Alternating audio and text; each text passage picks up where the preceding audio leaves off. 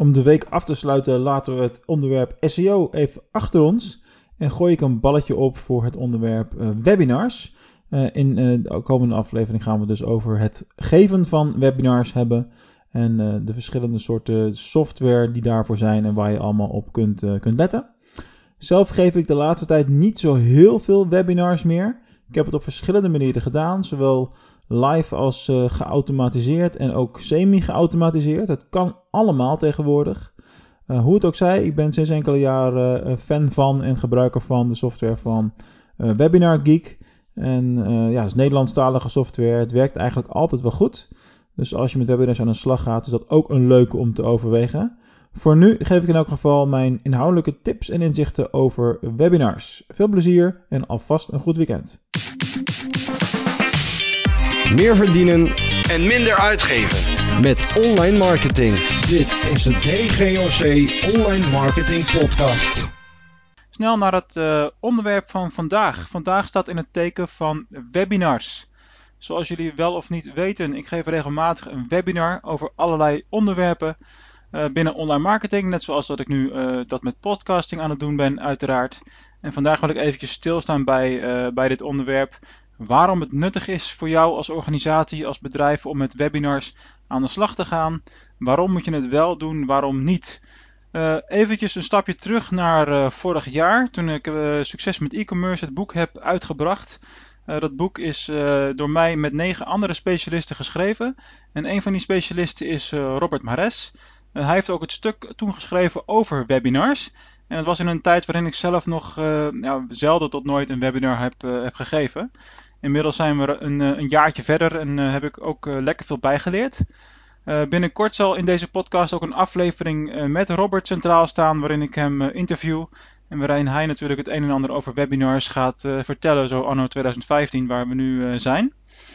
maar laat ik in ieder geval even vandaag bij de basis van webinars stilstaan met jullie. ten eerste, wat is nu eigenlijk precies een webinar? Nou, in essentie is een webinar te vergelijken met een, uh, met een seminar. Dus een seminar met live publiek. Je huurt een zaaltje, je gaat er naartoe. Er komen 20, 30, 40, 50, 100, whatever. Uh, mensen op af. Je moet een lunch verzorgen. Een hoop kosten, hoop logistiek. En uh, dan sta je voor een zaal, sta je je praatje te doen of je workshop te geven. In essentie moet je je proberen voor te stellen dat het webinar hetzelfde is. Alleen verloopt het digitaal. Dus in plaats van een zaaltje maak je gebruik van een vorm van webinar software. En uh, loggen mensen in en kunnen ze dan jou al dan niet zien of je PowerPoint presentatie zien of jou op camera zien. En in een webinar kun je net als in een seminar kun je de interactie uh, met elkaar aangaan. Zoals het nu in een podcast hier natuurlijk niet kan. Kan bij een webinar kunnen er tussendoor vragen worden gesteld. Meestal verloopt dat via een, een chatfunctionaliteit. Nou, wat zijn nu redenen om überhaupt een webinar te gaan, te gaan geven? Nou, ten eerste, uh, niet iedereen uh, doet het. Dus je bent daarmee nog, uh, jouw vakgebied waarschijnlijk een van de eerste. Dus je kunt voorloper daarin zijn. Het is een hele goede manier om je mailinglijst uit te breiden. Ik zal jullie er ook op attenderen. Tijdens zo'n podcast bijvoorbeeld en in een webinar. Ga naar dgoc.nl slash e-book, download mijn boek, schrijf je in voor de nieuwsbrief. Hè, dus een hele goede manier om meer relaties op te bouwen.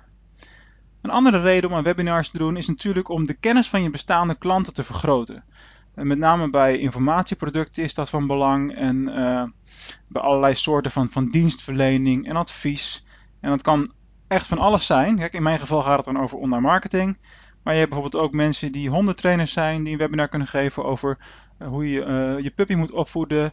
En aan het eind van zo'n webinar heb je dan een aanbod voor het deelnemen aan een cursus bijvoorbeeld. Nou, dat is gelijk een van de volgende redenen. Webinars realiseren verkopen. Dus ga met het webinar aan de slag. Realiseer meer verkopen. Uh, dan het uh, opbouwen van of uitbreiden van uh, autoriteit. dus jij wordt in de markt meer en meer gezien als specialist. Nou, dat zijn maar een paar van de redenen om met, met webinars aan de slag te gaan. maar wel hele belangrijke, denk ik. Nou, waar moet je een beetje op gaan letten op het moment dat je een webinar wil gaan geven? Dus wat zijn de dingen die je echt nodig hebt? Fysiek dan, hè, zou ik maar zeggen. Nou, ten eerste natuurlijk de hardware, dus je PC of je laptop. Het kan wellicht ook wel via een tablet inmiddels, of zelfs al via smartphone, maar dat zou ik uh, voorlopig nog niet aan, uh, aanraden, eerlijk gezegd. En nou, dan heb je webinar software nodig, daar kom ik zo nog even op terug. Uh, eventuele ondersteunende software en uiteraard, en dat is een hele belangrijke, heb ik ook op een harde manier geleerd, een goede internetverbinding. Ik heb wel eens een webinar gegeven waarbij er, wat was het, stuk of 75 mensen online waren, waarbij doodleuk de verbinding uitviel. En twee minuten later sprong die dan gelukkig wel weer aan. Maar als je dus geen reserve of geen backup hebt en je hebt wel geïnvesteerd in de promotie van je webinar, is dat natuurlijk onwijs zonde. Dus daar moet je zeker op, uh, op letten. Dus heb je een draadloze verbinding, zorg dan voor een tweede verbinding als backup of een uh, bedraden verbinding, dus vaak wat betrouwbaarder. En tot slot heb je natuurlijk de webinarpresentatie uh, zelf nodig. Even per, per categorie bekijken. Als je kijkt naar hardware, een goede externe microfoon of een headset een tweede en of derde scherm, zodat jij ook zelf kunt kijken hoe het webinar er voor de kijkende kant uitziet. Dat kan ook heel erg nuttig zijn. Um, en je zou ook iets kunnen doen in de vorm van een webcam, waardoor je een twee scherm situatie creëert. Waardoor mensen zowel jouw presentatie kunnen zien als jouw, uh, jouw gezicht direct. Ik heb van de week een experiment gedaan waarbij ik live ging met een webinar en tegelijkertijd Periscope aanzette. Dat is die livestreaming tool van Twitter. En dat leverde wel hele interessante interactiviteit op, want er kwamen vragen via Periscope binnen die ik dan in het webinar beantwoordde en andersom. Nou, dan hebben we nog de webinar software. Uh, ja, Robert zal daar uh, tijdens het interview over een aantal afleveringen het een en ander over gaan vertellen. Uh, ik wil zelf eventjes erbij blijven met um, de twee opties die ik als serieus bestempel. enerzijds GoToWebinar. GoToWebinar is de software die ik zelf gebruik voor mijn webinars.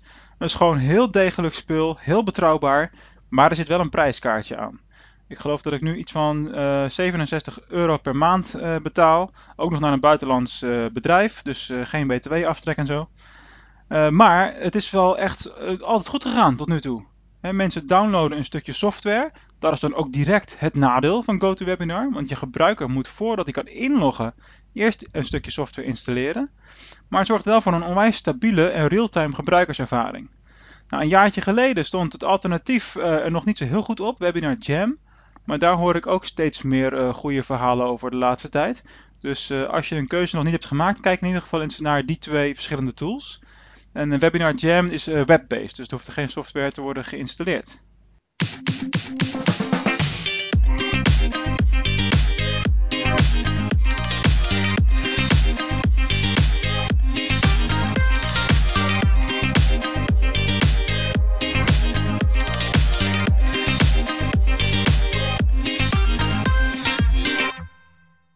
Hey, wat tof dat je hebt geluisterd naar de DGOC Online Marketing Podcast. Ja, we zijn natuurlijk nu eigenlijk opnieuw begonnen met een nieuwe feed en een nieuwe podcast. Dus we hebben nog helemaal geen reviews in de Podcasts app, uh, in iTunes en noem het maar op. Dus als je me heel erg uh, groot plezier zou willen doen, dan zou je me ontzettend helpen als je een review wil achterlaten uh, met wat je van de podcast vindt.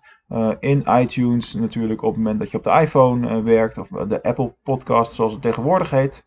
Uh, en via Android-apparaten, uh, daar, daar zit vaak geen review bij de podcast-apps. Maar dan kun je nog altijd een review achterlaten uh, op het profiel van DGOC via de Google Review Tool natuurlijk.